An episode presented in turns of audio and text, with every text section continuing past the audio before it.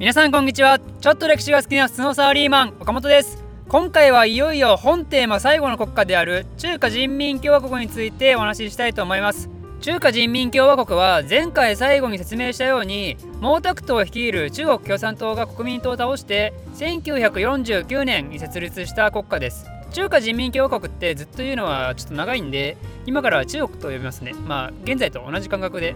で中国の母体は共産党なので社会主義国家じゃないですか、ソ連と同じく。そもそもですけど、社会主義と共産主義の違いって分かりますか？ここら辺の考え方はおそらくものすごく複雑で、私も全然語れるほどの知識はないので超ざっくり説明しますけど、社会主義は何かというと、国家の経済活動を国が全て管理することを指すんですよ。で、共産主義っていうのは何かというと、その社会主義の活動を経て国民全員が平等になって有り余る国家の富をみんなで分配して、みんな幸せな暮らしをするっていう、みんなが平等に暮らして貧富の差も争い事もない理想郷のような暮らしを目指すことを言うんですよね。なので流れとしては社会主義国家が最初にあって、それが成功して初めて共産主義国家が誕生するわけですよ。ちなみに過去今まで人類史において共産主義国家って成立したことないからね。社会主義国家はいくつか誕生してるけど、まあそんな理想郷は結局机上の空論ってことですよ。なので中国は共産党が母体だけど、共産主義国家ではなく社会主義国家です。だけどまあいいんですよ。社会主義国家として成功して初めて共産主義国家へチャレンジできるわけですから。だから中国共産党はまずは社会主義国家としての成功を目指すことになります。で、社会主義国家ってことは国が経済活動を全て管理するってことでしょ。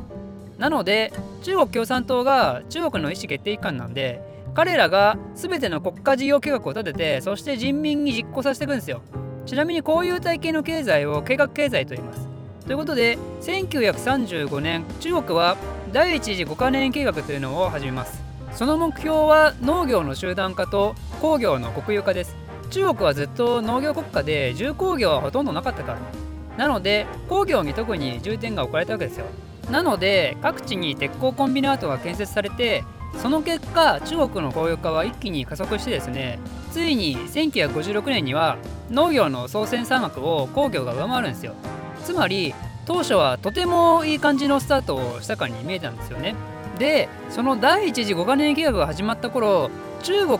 社会主義国家、そして全世界にとって大きな影響を及ぼす出来事が起こるんですけど、それは何かというと、ソ連のトップだったスターリンが死ぬんですよね。で、その後継者になったフルシチョフはスターリンと結構反対のことを進めて、資本主義陣営と仲良くする方針に変えたんですよ。これって中国、そして毛沢東からしたらとんでもないニュースですよね。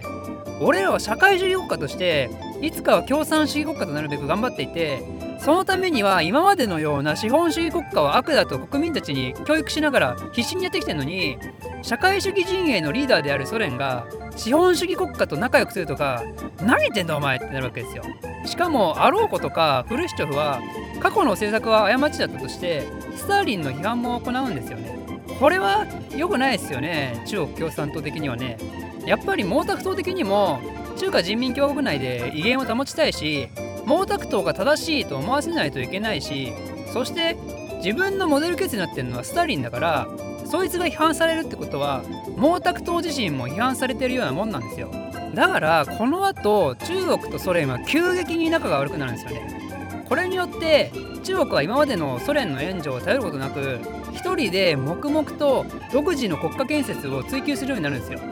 これがね、今後の中国が暴走してしまう結果につながってしまうわけなんですよね。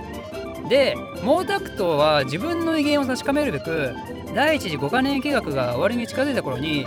中国の国民に対して、我ら共産党に不満があったら誰でもいいからどんどん批判してくれって呼びかけるんですよ、突然。まあそれだけ毛沢東は自分に自信があったんでしょうけど、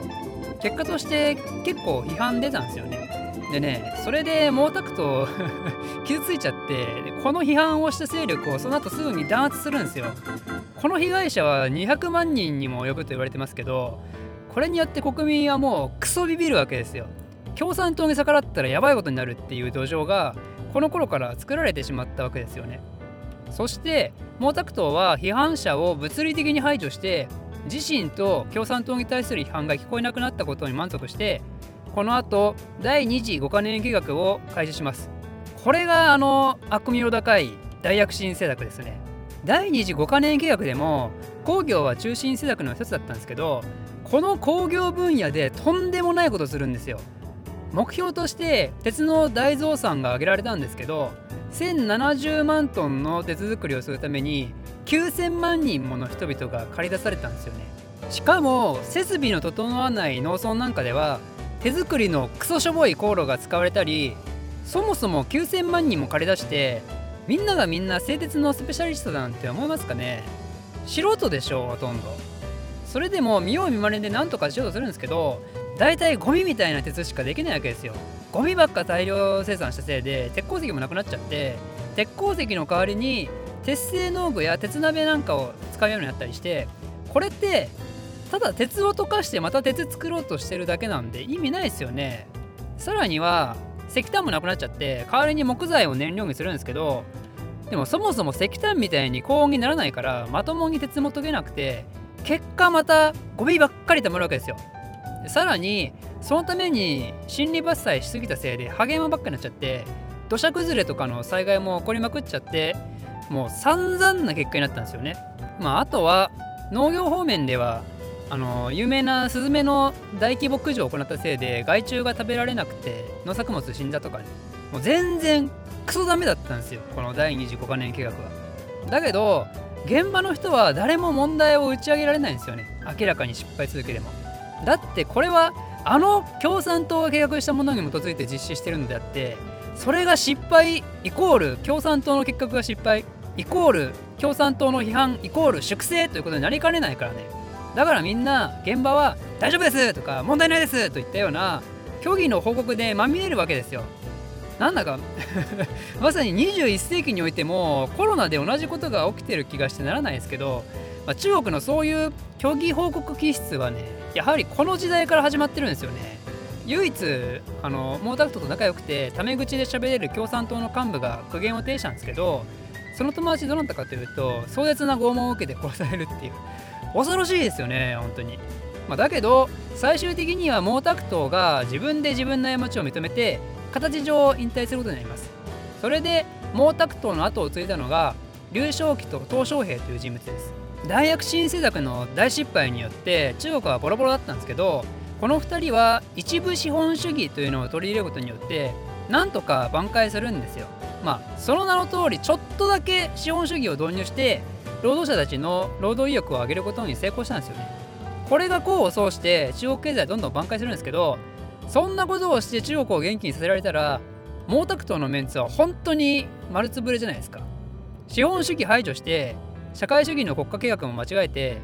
それが資本主義ちょっと戻したら中国復活してきて、ただのバカじゃん毛沢東このままだと。ということでこの後毛沢東はまたとんでもないことをしてくださったんですけど、それがあの悪名高い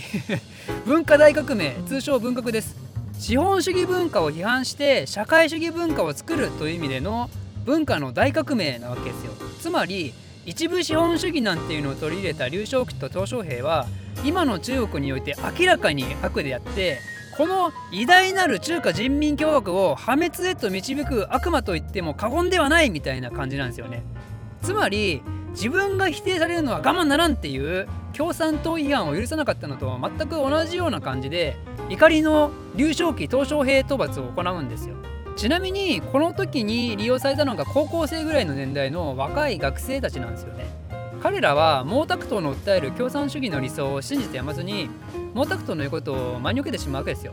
で毛沢東はそんな学生たちの純粋な心を利用して扇動しまくって劉少奇と鄧小平を捕まえて、結局劉少奇は拷問されてそのまま死んじゃって、鄧小平は僻地に飛ばされて強制労働の日々を送ることになるっていう、まあ、さらにはその革命中各地で毛沢東思想に反対する勢力の弾圧と殺戮が行われて、実にさんびゃくまんにん以上の人間が投獄されてごじゅうまんにんが処刑されてるんですよ。恐ろしいですよねマジで声裏返っちゃいましたけど、そのぐらい恐ろしい、声裏返っちゃうぐらい恐ろしい、マジで恐ろしい承認欲求ですよ毛沢東。さんびゃくまんって大阪市ぐらいの人口ですからね。大阪市在住の人たちがね、お前大阪弁喋ってるから有罪って言われて丸々投獄されるようなものですよ、突然。そのぐらいの理不尽性がありますよ、これは。しかも極めつきには、その毛沢東をアイドルとして扱ってた学生たち、彼らはこのクーデターが終わった後はもう邪魔いらないってことで、農業で待てろってことで、血気盛んな彼らも地方に飛ばして貧困生活を送らせるんですよね。ちなみにそんな絶望の日々を過ごした学生たちの中には、なんと今の中国最高指導者の習近平もいたらしいですよ。で、これによって復権するかと思いきやですね、毛沢東もその後しばらくしてせんきゅうひゃくななじゅうろくねんに死んじゃうんですよね。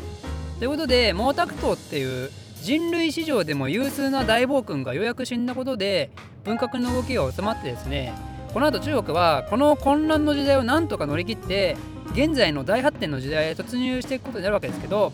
えー、それについてはまた次回説明したいと思います。ということで、ざっくり中国史、いよいよ次回最終回です。この動画を少しでも面白い、ためになると思っていただいた方は、いいねとチャンネル登録のほどよろしくお願いします。ではまた。